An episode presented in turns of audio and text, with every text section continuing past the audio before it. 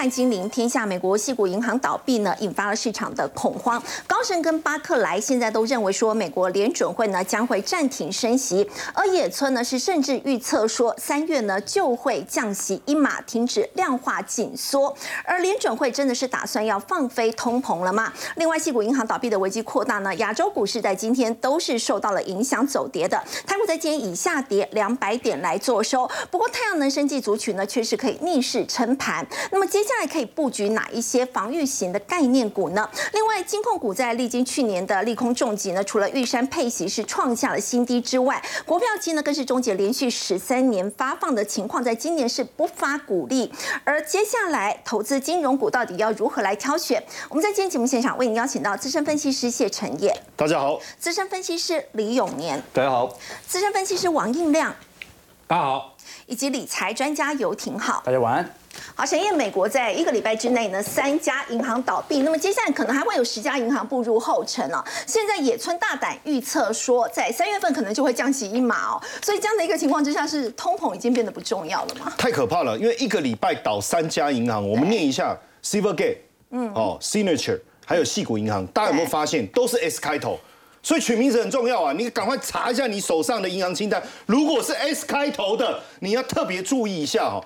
当然，现在第一共和银行的也变成这个呃众矢之的哦，因为你看股价一口气跌了六十八哦，大家也觉得很奇怪，因为我觉得现在我们最担心的是说资优生，因为第一共和银行过去是银行业眼中的眼红啊，为什么？因为它它所在的位置也都是有钱人呐，包括连佐克伯都是他的客户啊，对，基本上不太可能出现呆账。怎么会股价跌到触动这个触发这个熔断机制？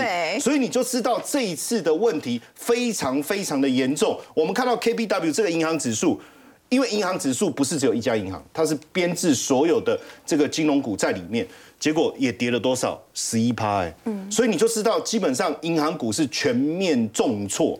那在这个全面重挫当中，似乎不断的在蔓延，因为这个嘉信理财啊，过去算是资产管理非常重要的，它也当然它也是吸收存款，然后去做一些呃资产上面的投资。那过去以来，他的收入非常好，因为我去投资哦买债券啊等等啊，我可以赚到利差，对不对？一百亿美元的一个利差，占了他收入一半。可是随着利率上升，他要给客户的存款利息是不是要提高？可是问题来了，客户可能还是不满意啊。不满意怎么办？往外走啊！资金一旦抽离，也会产生问题啊。当然，嘉信目前对外的一个，因为这个时间都要第一时间出来澄清。我很多朋友，他们有国外银行账户的，都赶快收到那个通知 email。我自己也有收到，他说他们的战信各方面都很健全啊，请不要害怕。应该就是叫我们不要产生挤兑的这个行为，因为一旦挤兑了，确实会产生问题。现在的问题不是投资失利的问题，是大家。紧张恐慌而挤兑产生的问题，但是还是一样，不管你怎么怎么跟客户讲，客户就是害怕。你看它的股价昨哎盘前就跌二十五趴，盘中哦一开盘啪一个二十啪一样碰到熔断，熔断。所以所以现在的问题确实引发了整个投资界的一个恐慌。然后这样的情况，大家可能会觉得说还好吧，应该只有在美国吧。可是我们发现这股风。恐惧风啊，已经吹到哪里去？欧洲，欧洲，你看瑞信哦，其实这瑞信大家会说啊，不是去年就出问题，可是到现在为止一直没有解决，所以股它的这个股价持续的修正。其实它之前跌破十块的时候，我本来想要进场，还好没有，因为现在一口气跌到两块多了，太可怕了。然后更重要的事情是什么？它的 CDS，什么叫 CDS？我跟各位解释一下，叫做违约交换，就是说你去买瑞信的债券，然后他们去投的一个保险。那这种这样的一个概念，那当你的 CDS 就是它的债券的保险金持续飙高，大家认为瑞信违约的几率怎么样？很高，飙了多少？四百四十八个基点，你看狂飙，历史上可能我们都没有看过这么可怕的一个状态哦。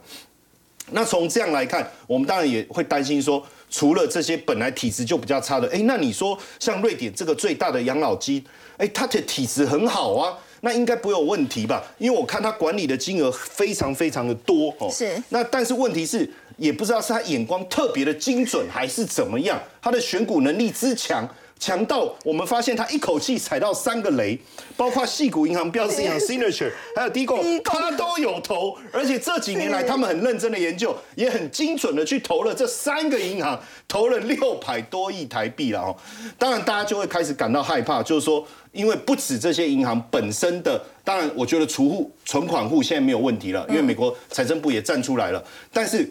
他的投资人就是股票的投资人，比如说养老金，他的他投资的钱就打水漂了嘛。那这样会不会持续的蔓延下去？所以我们过去一直在追踪的叫恐惧贪婪指数哦，就是 C N N 的恐惧贪婪指数。之前我记得我们在讲的时候说，哎，大家都不怕，哎，怎么会这样？我一定要让你怕，我让你喊不敢。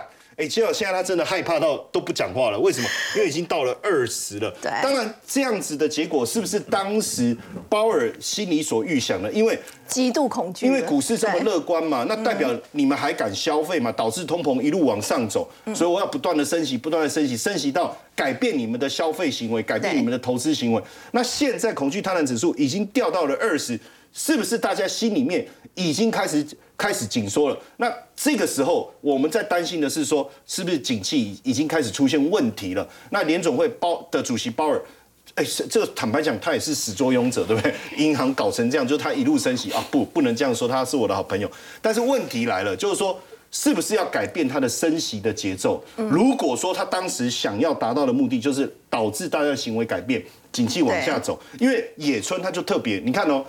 所以现在是大家都没有在管通膨了，没有在管 CPI，对，是不是？因因因为你如果银行倒一片了，对，然后那些新创公司都被裁员了，然后新创公司也倒了，大家都没工作了，那自然而然后面景气整个就大幅度的往下掉。对，那既然这你预期想要达到目标。已经在在进行当中，你还要还要强劲的升息吗？所以你看高盛说你不要升了，但是没想到野村跳出来直接说你三月降息，他直接更大胆的去喊这件事情。我我觉得确实有必要去思考为什么。当然我觉得很难，但是我觉得有必要思考。我们看一下野村怎么讲哦，因为细谷银行引发的这个金融恐慌，我还是强调。它不是一件小事情，是因为过去我们都认为银行不会倒，可是我们现在看到是一个礼拜倒三家，而且是多久的时间？我们是讲一个礼拜，对不对？其实不到一个礼拜，而且更可怕的事情是，就一个周末放假回来，砰就倒了，钱也拿不回来，而且后面有问题的还在排队，还在排队，而且大家都还抽号码牌，为什么？不光排队而已，可能要排很久哦。所以高盛、巴克来说，可不可以先暂停升息一下，先让这一个。这个恐慌先暂停，那我们后面再来讨论五月或六月再升息，这个是高盛巴克莱提出的思维。好，但是野村的说法是什么？他说你要不要干脆想一下，你的降息，你干脆降息，就是你原本的紧缩政策要不要暂停？你甚至要不要先降一下息，对，让市场的状况好转一点以后，你再重新重回你的升息路径？为什么？因为停止量化紧缩一下。对，因为德意志讲的这个重点啊，其实也是导致这一次银行突然之间瞬间呢，现在三家哦，搞不好我们下礼拜节目我们一直往上加，因为直利率曲线快速的陡峭，你知道这个。哦，我们上次节目还特别讲哦，大家应该都有注意哦，而且也是我跟大家提醒哦，就是说那个倒挂的情况很四十二年嘛，很严重哦，非常非常严重。当然你说如果只有野村提出来这样子，那这样的一个思维会不会太过偏偏偏见？会不会有一个偏见哦？但是我们看新债王嘎拉克，对，他他讲说，嗯，你原本大家都认为，因为最有趣的事情是倒了以后那个。原本我们在节目讲说说升息两码的几率很高，嗯，结果这个银行倒闭的讯息一出来，升息两码几率不见了，对，然后换来的是什么？升息一码。好，那还有不升息的几率也串升起来了，下一笔直接降息都出来。对，没错。所以刚拉克也讲哦，要不要说是就是你你从两码一码就好，一码就好哦，然后后面。就就这样就好，然后你就把脚步停下来，因为这个问题太严重。所以三月有可能，他的看法是三月有可能就是今年最后一次升息。对，如果按照他的思维，应该是你升一次就好。对，那当然这样子跟降息后面再升其实有点类似了哈。那桑莫斯怎么讲？因为桑莫斯其实蛮鹰派，因为他一直认为说你要专注，你要好好的把通膨降下来。确实，我认为鲍尔也有听进去，那所以他有暗示他的传声筒。的暗示说两码，但是你看哦，萨莫斯怎么讲？他说：“哎，升息一码，一码就好了。”其实也蛮适合的。所以你说他的态度有没有放软？你说：“哎，没有啊，萨莫斯还是叫他升一码，可他他他有没有放软？差一码了。”对。所以我觉得基本上哦，现在这个银行的风暴，嗯，接下来包括升息的态度，有一个最重要的关键，当然是 CPI。所以后续整个通膨的状况如何？怎么去影响到整个股市跟整个金融环境？我觉得我们还是要密切的追踪。好，刚前一段我们看到美国系股银行倒闭呢，引发了一连串的这个风暴，现在呢，甚至有可能会影响到联准会接下来的利率决策。那么在昨天，其实我们也可以看到很多的美国的区域银行呢，都出现了暴跌这样的一个情况。那么也有专家大胆的分析说呢，现在大举抛售股票，其实这样的一个讯号停号是让大家觉得比较不安的，表示投资人觉得你的监管机关做的还不够。那么到底会不会出现系统性的风险？银行股是真的跌得很重。如果观察 KPW 啊，这个美国的银行股指数啊，这个跌幅啊，已经。把过去几个月的涨势全部吃掉，可是你看昨天科技股那还收涨哦，啊，这说明市场的情绪哦，感觉好像有专门针对银行股来恐慌啊。但是以指数来看的话，回撤幅度并不如大家想象中来的大。其实我们还是要回归源头啦，到底这一轮的系股银行的倒闭会不会引起一连串的系统性风险？我们必须从源头来一一做推导。这一次这一次事件最为显著的发酵期是来自于市场对于系股银行的资产减损问题嘛？过去我们跟投投资朋友提过，这张图表是 S V B 哦，细股银行的资产组合，它有接近一半，也就是黄色区块哦，是持有美国国债和 M B S 不动产抵押证券。那照理来讲哦，这个叫做标准的避险资产呐。你持有美国国债，你怕什么？对不对？持有 M B S，你怕什么？那就是联总会现在持有的东西嘛。但是风险资这个避险资产呢，现在却被视为风险资产，原因是因为过去一年时间利率水平大幅升高，对于债券的减损力道大幅上升，所以你才看到它的未实现亏损啊，接近一百。五十九亿啊，这个是它有史以来最大规模的亏损了。是，那问题来了，债券亏一堆，那有什么问题啊？它才持有五成啊！你知道台湾银行三业总市值大概有多少吗？所持有的资产大概三十兆台币。你知道它持有的公债大概占几几几亿吗？呃，几兆吗？二十七兆。所以台湾是九成，九成持有债券，那人家是持有五成，五成而已。对，所以你按照这个角度来推论的话，不免就觉得有点奇怪啊。因为资产减损，所以它就要倒闭嘛？其实不是用这个逻辑来判断它倒闭的原因，而是因为当这件事情爆出来之后啊，由于资产的减损力度不断的扩大，加上呢这件事情，当市场认为说，哎，你的资产减损好像有一点问题之后啊，S V B 的公关处理能力出了一些问题，他马上打电话给重要这些大权重的客户说，可不可以不要进行资金的领取哦，来帮助我们度过现金流问题？他只是缺一点现金嘛，银行可能有一些存户要提领的问题哦，就缺这个。现金而已啊，但是 S V B 把这件事情传出去之后啊，就开始到处传了，大家就在开始挤兑。打了这个电话之后，大家反而会觉得你是真的很严重。对啊，所以我们常跟投资人分享啊，如果你持有债券呢，比如说你持有一兆的债券哦，那可能现在跌了两成，你只剩下八千亿哦。但是这个八千亿哦，叫做叫做未实现亏损，就是你持有到期，这个两千块是回得来的。但问题在于什么？如果这个时候你的存户都在大幅挤兑提款的话，哎，那你就真的。一兆就剩下八千亿，从未实现的亏损变成了已实现亏损，所以它提领的越多，你就真的要变卖这些 MBS 和公债，最终你就没办法等到期了，因为人家急着要钱，那最终就变成从未实现亏损变成已实现亏损，所以这个是挤兑的主要原因，也是我们看到其他银行爆发类似的原因，都不是因为他们持有某项债务啊接连而三的倒，而都是因为市场的挤兑情绪导致了这些银行都陆续出现了现金流的问题。如果我们以小摩花旗富国、美银四大银行的呆账，在零八年是巨量的，可是到现在为止，有大规模人、大规模的数数量企业倒债吗？没有啊，差不多就跟一五年差不多啊。这说明一件事情，就是说大家买债券亏不亏的多不多？还亏的真的都很多，但是有没有人因为？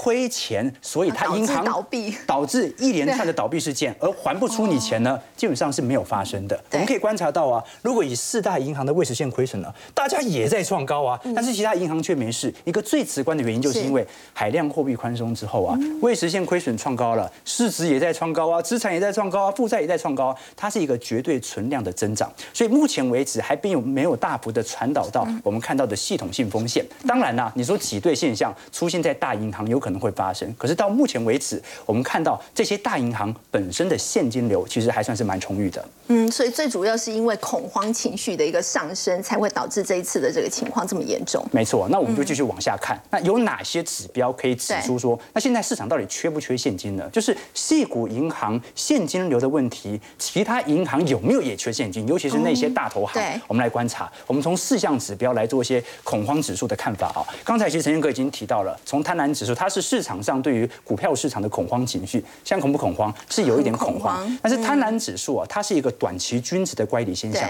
你要看到底现在的恐慌跟二零零八年一不一样恐慌，你就要看一下 VIX 指数啊，要看一下恐慌指实体的恐慌指数。你可以观察到 VIX 指数最近才上升到三十啊，其实也不过就达到过去几次均值的高点啊。相对于二零二零年当时极度恐慌，都还没有达到。那如果是以公债市场的 MOVE 指数，也就是公债的恐慌指数来观察，的确最近有一点这拐头上弯的迹象，不过也没有到去年九月份那一波的流流动性紧张的一个迹象在。所以目前股债恐不恐慌？有一点恐慌，但是有没有到极端恐慌？目前是连呃，我们看到去年九月份的恐慌水准都还没有，都还没有达到。对，那第二点呢，是关于我们看到 FRI 跟 OIS 哦，它是属于长期利率跟短期无风险利率的市场紧张情况哦。简单来讲，如果这项利差快速的飙高，就意味着市场突然觉得现金很值钱，因为流动性风险嘛，所以利差扩大就代表着我对于市场要求更多的风险贴水。你现在跟我借钱，我利率要非常高哦，因为现在很缺现金嘛。可是这项指标哦，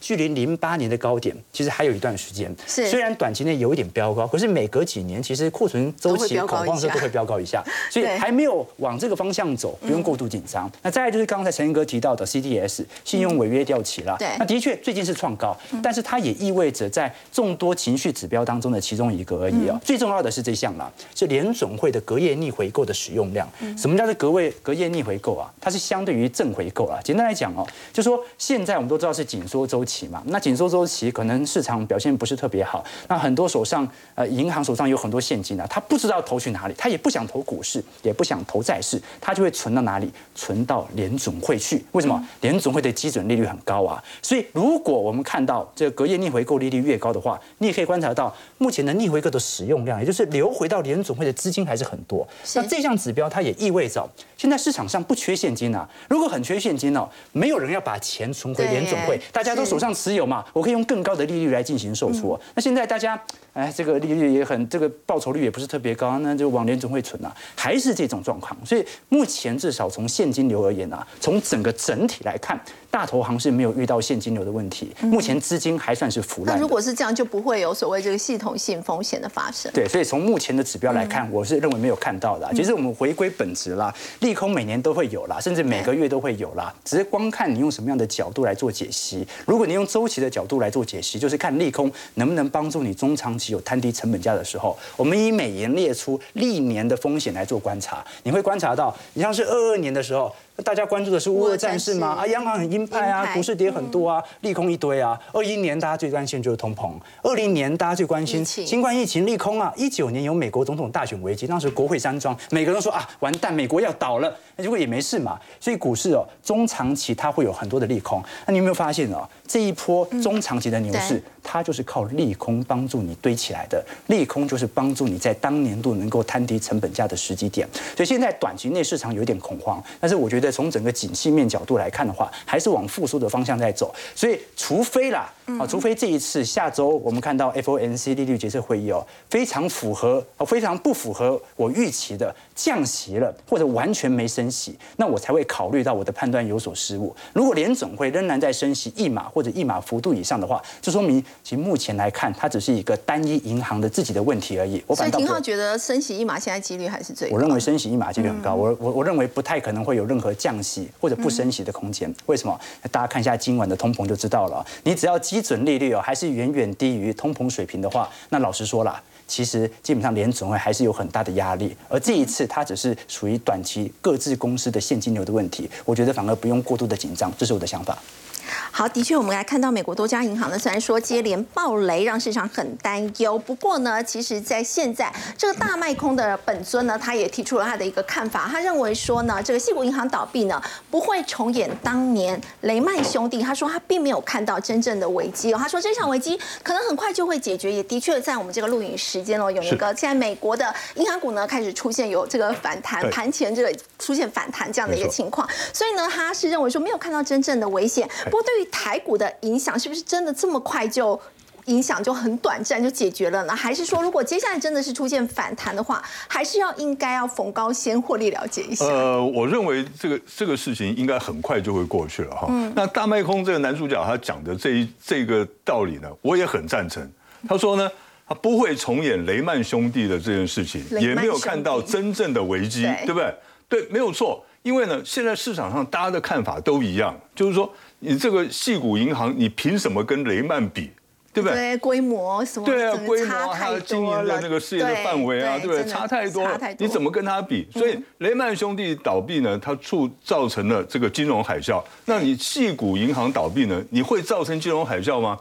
不会，嗯，我也认为不会。可是呢，问题在这里，大家都拿细股银行跟雷曼兄弟比，我觉得是。呃，那个什么比鸡腿比大腿哈，那个是那个是不对的，因为不能比。哦。真正要拿气股银行来跟谁比？要跟二房事件来比。房地美跟房地美跟房地美的事件。好，大家注意看哦。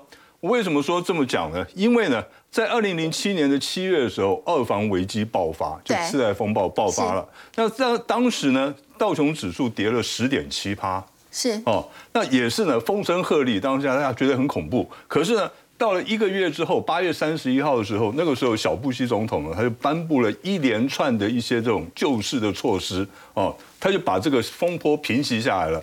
然后呢，大家就说，哎，没事啊，那也只不过是这种这个不良债券不不良债务的这种贷款的机构，它出了问题。那正常的这个银行啊，这种贷款机构都没有问题。大家就说，哎，这是个小事情，就跟现在大家看这个细谷银行倒闭的事情一样。大家觉得区域性的银行而已嘛，不会什么大问题。好，可是呢，然后之后呢，它从八月三十一号这个美国股市的道琼指数开始涨哦，而且呢还超过了原来的高点。嗯，那个时候市场的气氛好的不得了，一片大好，对不对？可是之后呢，开始跌了。道琼指数从二从二零零七年的十月开始回档，一路往下，一路回档呢，到二零零八年九月十五号才爆发雷曼兄弟倒闭。哦，哦，才爆发这雷曼兄弟倒闭事件。那在这一段时间，从十月二零零七年十月到二零零八年九月十五号之前之间呢，道琼指数跌了多少？已已经跌了十九点五五，将近两成的幅度，跌了将近两成了。嗯，那然后呢？联袂兄弟一宣布破产之后，就开始崩盘。对，道琼又跌了四成跌了四十三点三。对，所以这个告诉我们什么？现在我们台湾这个这个呃，系股银行破产的这件事情是位于这里。哦，我认为在这边，接下来呢不会有什么事情，因为这次他们处理的速度很快。对，对不对？昨天到今天就已经把这事情都处理的差不多了，大家也觉得说没什么事情了，所以我认为会有一波反弹。反弹，可这一波的反弹很可能就是逃命波。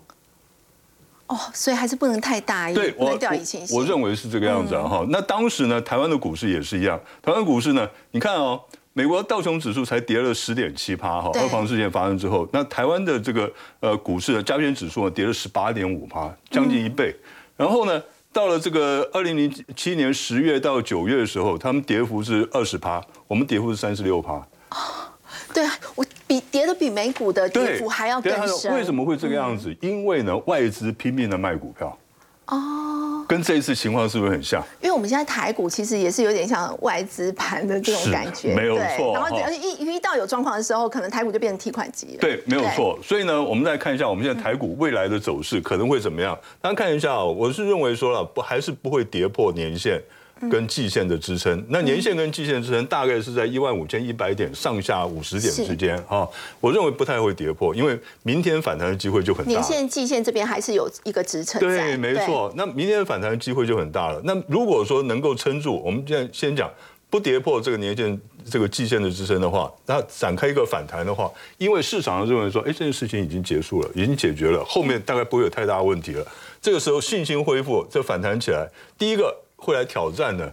这个紧切线的位置哈，就大概一万五千八百点。我们这次的高点是一五八七九嘛哈，差不多会到这边。对，那甚至于呢突破了之后，甚至有可能来挑战两年线，一万六千两百点。对，好，所以一万六千点上下两两百点这个距离应该有机会来。嗯，可是呢，我把它当做一个逃命坡。哦，就是接下来可能操作上的话，还是要先小心谨慎一点。不过我们说到现在不确定的因素实在太多。如果在这样一个情况之下，其实今天反映在台股盘面上，像是生技股啊、太阳能相关的族群是相对比较有撑的。然后请到永宁哥，如果说在整个市况不是很明朗的情况之下，到底要怎么选股？OK，好，那如果我们这样讲，先以避险为原则哦，因为现在整个整个股市呢表现的还是暧昧不明的时候，很不清楚的时候，那我是认为说，还是呢。做要做避险动作的话，那我们去找一些所谓的贝塔值比较低的贝塔值，对贝塔值，它就是跟这个股市的这个加权指数联动性比较没有这么密切的这种股票。那其中呢，这样就包括了像是电信股啊，电信三雄，还有民生必须的，你吃饭是一定要吃的嘛，对不对？啊，另外呢，还有生技，生技里面我是比较偏向于制药，为什么呢？因为呢，制药业呢。我们这样子讲了，你生病了要不要吃药？一定要吃嘛。是。我们今天这个鸡蛋涨价了，我可以不吃鸡蛋嘛？对不对？我吃鸭蛋啊、鸵鸟蛋都可以嘛？是不是？可是呢，你生病了就一定要吃药啊。是。好，所以呢，他们是比较不会受到通膨啦，还有金融市场的变化的影响。哦。所以像电力也是一样哈。所以会对通膨、金融海啸会相对比较免疫。对，比较免疫的制药业啊，我先讲的制药业，因为。这个新药业呢，它是跟这种新创事业比较类似，它会资金杠杆，哎，对，对会需要比较多、比较大笔的资金。对，那个就不一样了哈。那制药业呢，这个是比较我们可以值得观察注意的。我们选两只股票来跟大家做说明哈。一个是旭富啊，旭富呢，它是你看一下哦，它的年这个二月份的营收年增率多少？将近百分之三百，三倍耶，是不是？哈，对。这么通膨啊，什么金融这个风暴有什么问题？都一点影响都没有啊？对啊，哦，今年累计呢，就是一二一二月加起来，它的年增率也是百分之一百一十九。它做什么呢？它做阿兹海默新症的新药 T X 零二三七哈，这个他们这个药名哦，这以后改个名字，哇，这个那么长。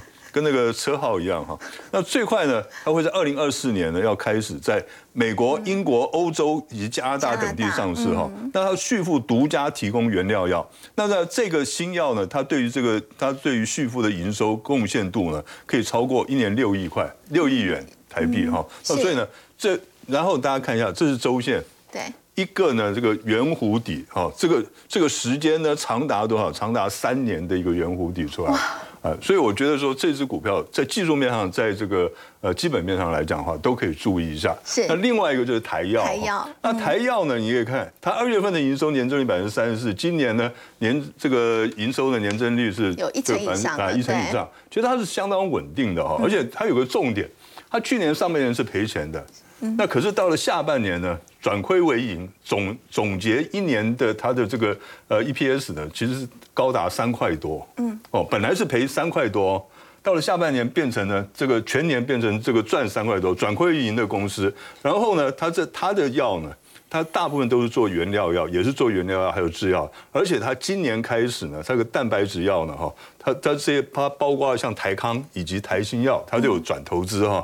那转它已经开始转型成为全方位的整合式的研发生产，它跟服务一条龙的一个生产一个厂商啊。而且投信一直在买哦。对，投信也在买它的两千五百张了哈。那这个今年以来，那所以呢，我们可以看这个也是周线，也是一样做出一个圆弧一个圆弧底哈。那么我认为啊，他可能还要再整理一段时间。可是整理一段时间呢，等到呢。他今年的一月的财报公，在第一季财报公布出来之后，他应该有机会呢就开始表现。为什么？因为呢，他在去年上半年他之所以会亏损，是因为转投资的亏损。可是现在这些子公司的这个亏损呢，已经开始打平了，已经开始没什么问题了。所以他光靠他自己本身的这些营收呢，创造的盈余哈，应该就会让大家眼睛为之一亮。好，的确，刚刚永年哥带我们看到呢，虽然说台股在今天创下了一个半月以来的这个新低表现，不过呢，在盘面上呢，这个不受景气跟通膨影响的生技股呢，这个制药股呢，表现是相对比较有撑的。我们说到在今天全网台积电呢，则是比较弱势，还是有卖压出笼。尽管如此，其实印量台积电它其实基本面表现还是很好啊，它抢下了三星大客户的订单，而且接下来呢，要在德国设厂嘛，在二零二五年预计就会开始来生产。好，虽然今天台积电。有跌，不过是小跌啊，所以台积电短线不要崩，我想大盘就相对抗跌。那其实我们可以说，台积电它竞争优势还是在持续扩大当中。因为高通啊，在三月十七号宣布，它旗下新的晶片，这个蛟龙七 Plus 的晶片呢，要交给台积电四纳米来做一个代工。那大家要知道，其实高通这个七 Plus 的晶片呢，原本是给谁？给三星的四纳米做。对，等于说现在台积电抢单成功，所以三星就急了，三星就跳脚了，因为所以三星去抢他的人没有用嘛？对，抢回来。抢要抢他的这个相关供应链才有用啊，所以最近三星的高层呢就派了一堆人，密切的跟台积电大联盟相关的供应商做个接洽，像嘉登啊，像崇越以及智源啊，像 M 三幺。都有这个接触的一个迹象。那其中我个人认为啊，最关键的应该是三六八零的加灯。为什么呢？因为加灯大家可以看到，你在五纳米制程的时候，这个光照层呢，它需要用到十层。那你用三纳米来做的时候呢，这个光照层就要用到二十层。而且呢，三纳米制程里面，现在三星啊、英特尔啊、台积电制程都要开出来了，对不对？那这个里面呢，它的 E U E U V 的曝光机。也要升级，那升级之后呢？你不能够用传统的这个光照盒，必须要用第二代的光照盒。而这个第二代的光照盒呢，加登在全球的市占率来讲，它占了大概七成。所以它排名第一嘛，所以三星为什么要找它？因为它是非常非常重要的。那从这里可以看得出来，三星现在真的是急的，因为从良率上来看的话，三星的四纳米良率大概只有六成，六成，台积电高达八成，所以当然是找台积电嘛。所以这对台积电来讲绝对是个利多。那另外一个消息呢，在于说这两天台积电也传出来要去所谓的这个呃德国啊德勒斯登来做一个设厂的一个动作。那我想啊，看的是车用这一块吗？对他绝对看的是车用这个区块。我觉得。他去德国还有逻辑哦，他像去这个日本、去这个所谓美国，其实有点被迫去的哈。但为什么我说去这个呃日本的部分呢？呃，去德国部分是是未来是有利可图呢？呃，现在呢有越越来越多的车厂，他采用什么自己设计晶片，然后找台积电来做代工。我举一个最简最简单的例子，就是特斯拉。特斯拉其实最近在它所谓的 Model S 跟 Model 呃 X 的部分，已经更新到了 HW 四点零的硬体。那这个硬体最大的变革就在说，原先是用九颗镜头，现在用十二颗的镜头，所以等于说你运算能力要增强，所以它的晶片的效能要更好。那等于说它晶片要做升级。那这个趋势成型之后呢，未来会有越来越多的车车厂，它可能也会朝向跟特斯拉一样，就是自己设计晶片，然后我找。这个呃台积电来做代工，所以我我说为什么他去德国可行性可成型的原因很高，就在这个地方。今天你可以发现到，像三一六的精确股价呢，盘中一度涨停，它也是创下。近期波段的新高，那精确它去年是赔了很多钱，但是因为它有跨入到所谓的铝电池盒，那铝电池盒来讲的话，今年呢市场就看它有机会出现所谓由亏转盈，所以股价的部分呢，虽然 EPS 没有上来，但股价已经先走了，它反映明年有可能哦机会会不错。那飞鸿也是一样的道理，飞鸿今年没有赚很多钱，但是预估明年。在整个电动车充电桩的部分，最近营收占比对哦，会大概飙到五成以上。是。那上次来我有讲过，它是壳牌的供应链，因为壳牌是全球第二大的这个石油石油石油厂嘛。那它现在的这个充电加油站要盖所谓充电桩，所以它上来了。但是我说了，也可以注意什么？注意随三零四六的剑机。当时我我在这个地方在节目上跟大家做报告，你会发现最近其实呢也涨了大概四成多。好，所以这两档都是壳牌的概念股。那涨上来之后呢，我觉得接下来呢要往所谓的这个充电桩的上游去找。因为充电桩里面的车用被动元件的需求，未来一定是增加的。那有做这两个车用被动元件的部分，大概就是光捷，光捷已经涨多了。那另外呢，可以注意到低档刚刚上来的凯美，为什么呢？因为股价会不会动啊？你看公司董事长自己的一个心态就了就知道了。董事长今年来以来呢，他买超了这个凯美四百。九十五张，自己有信心，自己都在买。对，虽然说张数不多，但是你要知道，他目前总持股加了这四百九十五张之后，也才一千五百多张。等于他今年又买了大概呃五成的一个量，对不对？所以代表他看好未来的发展趋势嘛。那重重要重点在于说，充电桩的电容它要用到二十颗，那充电桩的后膜电阻要用到五十到一百颗。所以为什么光捷很标？因为光捷主要是在后膜电阻这个区块。那凯美它也有，所以你会发现，其实呢，投信买完光捷之后，它现在回过来买什么？买凯美。凯美其实投信呢买了连续买了四天，但是因为遇遇到这个呃美国的系股银行们的事件啊，所以呢它买超可能稍微观望。但是如果这个事情稳定之后，我相信呢应该会从头重新回头做一个买超。那另外一点呢，在于说现在呢云南大仙店在。电解铝的部分其实产量减少大概四成左右，那对于说铝电容的一个产出一定是减少的。对，那另外呢，在这个马来西亚柔佛区，其实在前两个礼拜也发生了大洪水，大洪水哈，大概有四万人被。破千里，所以它整个供给现在都是减少的状况。对，所以供给减少情况之下的话呢，它就有利什么库存去化快速，因为被动元件现在上报价还没涨，但是如果你库存有效就去化的话，那我相信报价很快就会上来。所以我觉得在后续来讲的话，在整个呃电动车概念里面部分呢，很多已经涨上来，可以去往上游的车用被动元件去找。我觉得凯美应该是个不错的一个股票，提供大家做个参考。好，刚刚音量带我们看到，虽然台股在今天呢是下挫的情况，不过在车用相关的概念股呢。今天还是相对是比较有撑的，不过呢，相对有撑的还有太阳能股，尤其在今天呢，这个云豹能源是正式的转挂了这个上市创新板。为什么它会被认为是这个绿能界的博客下呢？我们先休息一下，稍后来了解。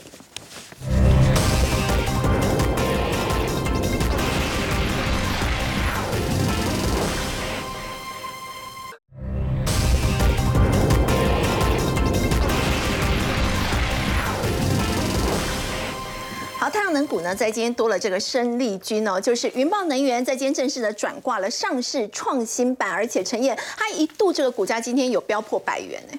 对，当然呃，今天十四号是三月十四号白色情人节哈，也祝大家情人节快乐啊。当然好像也不重要，因为核二厂它现在除役了哈，可是基本上我觉得比较特别是说台电说未来供电是五亿元，它大潭八号它又接着运作，可是如果是这样的太阳能股怎么会涨？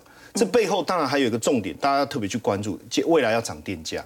对，五百度以上要涨三到五趴，一千度以上要涨十趴，一千五百度以上大户又不知道你你要你的费用要增增加多少，所以实际上看起来是供电无语，可是实际上我们缺电的问题还是在台面上哦。要怎么样去解决？所以云豹能源挂牌的时间也这么的巧，你看它挂牌的时间就是刚好这一个二号机除役的时间，对，哇，衔接的非常的漂亮。那当然，云豹能源从这个魔兽来台以后，真的受到大家的关注哦。那股价现在也飙破百元，来到一百零三块。整体来讲，我觉得太阳能股都被带动，都非常好。因为你相较于大盘的一个表现来讲，真的是有被激励到。但我我要坦白讲哦，太阳能也不是今天才涨的，这一波其实大家也就发现，哎，它真的好像走出它产业的利多。你不要觉得说啊，是不是因为今天哦？这个台这个核二厂，然后云豹能源带动，不是，其实一直以来我们都帮大家密切在追踪整个太阳能产业的发展，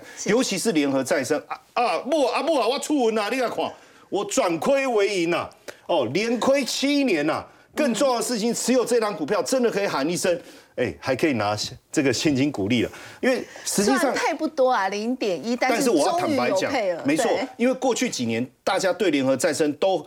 都谈的非常的多，都说它的这个再生这个太阳能电厂这个议题非常的好。可是它就是不赚钱。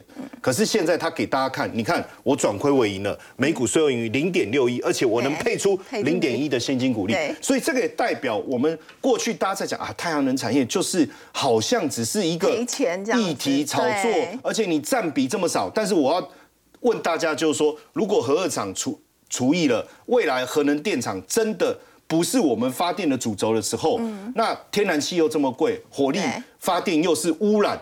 那你到底要用什么发电？我想应该还是新能源、太阳能发电会是重要的主轴。大家来，聊一聊这个云豹能源哦，他其实年轻的时候就很爱赚钱。高中的时候，大家说你要好好念书。创办人张建伟，他其实很年轻的时候就自己创业。对他其实高中就在创业，就开始哎东做西做。我盘点了一下，他做过的我都有做哎。大学都还没毕业，年收入都破百万。哇塞，厉害！然后重点是，大家就觉得说，哎，他口才很好，觉得他应该进入到这个。资产管理公司，而且很年轻，二十一岁，他也就到香港、到美国，在金融圈打滚了二十年，管理三亿美元的基金。结果我对比一下，我也有三亿啊，记忆回忆不如意 哈。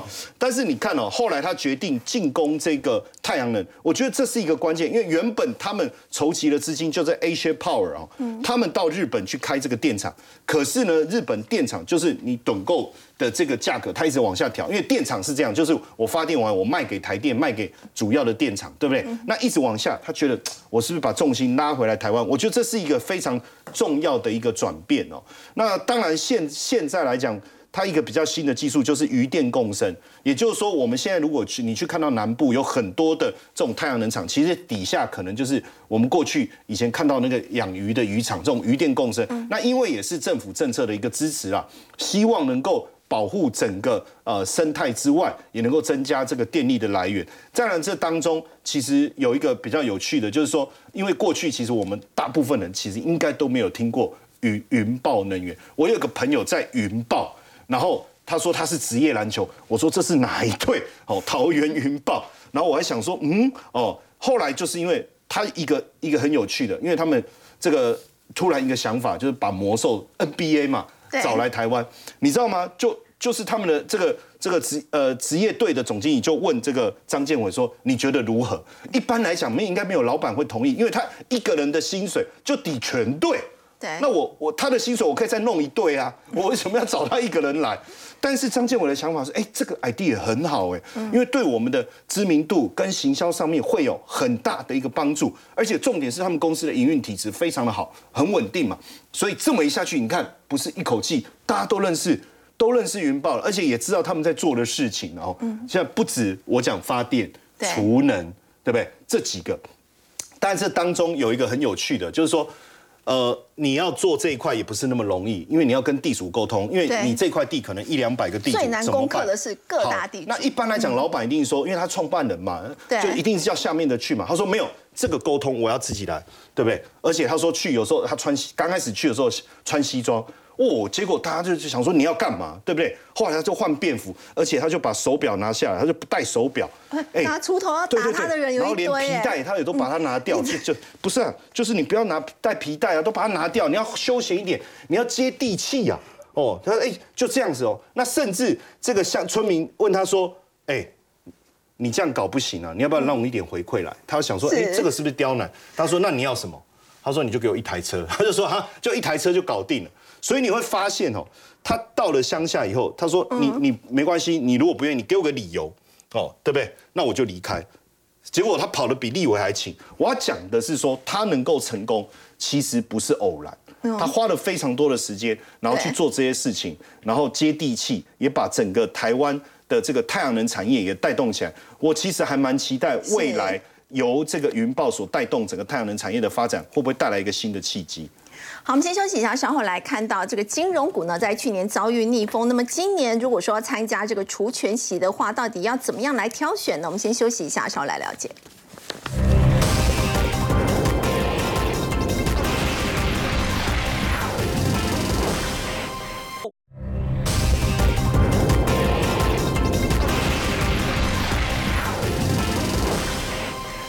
国内有高达八百万的金控存股族，不过我们知道金融股呢，在去年是遭遇到逆风的。那么包括呢，像是全球股汇是表现不理想，以及呢这个防疫保单理赔的一个压力。所以要请教挺好，如果说我今年呢还是要参与这个除权息，还可以买金融股吗？如果要参加的话，要怎么挑选？OK 哦，就说我个人认为啦，如果是长期存金融股，你不会因为单一年度的资产减损就决定今年就不存了。为什么？因为这是一个很自然的景气周期现象。那差别只在于，如果今年坏消息出出来的时候，你大概会领到多少配息？这个是大家比较在乎的。你像最近我们看到国票啊，它连续十三年的现金股利发放，今年就不今年不发了。好，但是另外一项这个证券股，我们看到元大金的部分呢，它配了零点九块。不过呢，维持水准。对，去年是赔一赔配一点二块了，所以零点九块它几乎已经配到一九年的水准了。所以其实大家的现金股利都在缩，但是所有现金股利都在缩吗？没有，目前现金股利有会大幅缩小的，主要集中在寿险和证券部门。为什么？这么说，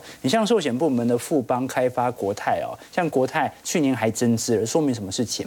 去年资产减损太大了，减损到它直接踩到金管会红线了。那踩到金管会红线之后怎么办呢？那金管会就后退一步嘛，把红线往后移，那这个时候就进行资产重分配。好，所以虽然感觉好像净值风险是能够这个避除，但是问题是。亏的未实现损益啊，它是真的，因为它真的没办法配给你这么多，因为它的资产减损很大。那第二部门呢，就属于证券类股，那很清楚嘛，在二一年跟二二年的成交量差太多了，一个是爆天量五六千亿哦，结果去年成交量缩到三千亿、两千亿哦，所以基本上这两大部门，像富邦开发、国泰、元大配的金额都不会比去年量力多好啦，甚至会有非常显著的收缩。但是如果是以放贷部门，也就是以银行部门作为主要营收来源的这些金控股，好像兆丰金或者看到很多的关股哦，它可能给予你配发的现金股利，可能就跟以往水准差不多。为什么？因为在升息，升息利差扩大，它的放贷的金额收益就会来得更高。所以我们看到目前呢，少数获利成长的金融业者啊，能够维持高配息的，几乎清一色。都是做放贷，都是以银行作为主要营收来源的，像是台企银，殖利率有六趴哦，重点是它股价已经涨很多了，还可以有六趴的水准哦。那你像远东银啊、台中银、第一银啊，都是类似这种区域性的银行。你看美国区域性的银行现在正在爆发危机哦，台湾的区域性的银行现在哦，这感觉受到纯股族的买盘那一刀就特别显著了。所以我们到底要怎么去识别说今年这些金融股啊，哪些可以配配的比较多，哪些可以配的比较少呢？基本上你要配的比较多的，就一定要往放贷部门来做观察。但是你觉得哎，配的比较少，可能会有一些这种除权息的卖压，或者这种啊市场对于低配息、低股利的这种卖压情绪的话，你反而可以挑一下寿险或者证券有没有便宜价可以捡的时机了。我个人认为哦，寿险部门哦，它为了要保持过往的值利率水平，不见得。今年就完全不发，就说有些纯股族他是可以接受你哦，就是说股价不涨，那他不能接受你不发的，哦所以很有可能会动用资本公积来进行发放。那有些呢，因为过去资产也不多，资本公积也不多，那就有可能借由股票股利的方式，就发股票给你，对，然后来拉抬现金股利。那我个人认为啦，最终我们就看未分配盈余和其他权益的部分。未分配盈余哦，就是这些公司所赚的钱。简单来讲，寿险它赚的钱是保单赚的钱吗？证券就是手续费嘛。那加上其他。权益，其他权益就是账面上的债券亏损，你亏了多少钱，你也把它算进来。如果是属于正值的话，那么基本上公司体质还能够有所发放。比如说在寿险业当中，富邦金啊、元大啊或者兆丰金表现还可以哦。可是随着我们看到像玉山，玉山今年就开始配很多股票股利了，创新低啊，对啊，就配股票股利了，没办法，现金发不出来。像国票、华南啊，或者我们看到最后。未实现实亏损的最多的，像星光开发、国泰，它配息的压力就特别大，所以他们可能就被迫要用股票股利的方式来进行发放。当然，这也是最好利空能够彻底的时期。所以从积极角度而言，我们要找那些利空很多的来买入。但是如果你从完全单一想要领取高配息而言，你就要挑选那些少数获利成长的放贷部门来提供对投资朋友多做一些观察。好，我们先休息一下，稍后来关注的是红海在明天要举行法说会了。那么接下来。来呢，它相关的一个概念股有哪一些可以先做留意呢？我们先休息一下，稍后回来。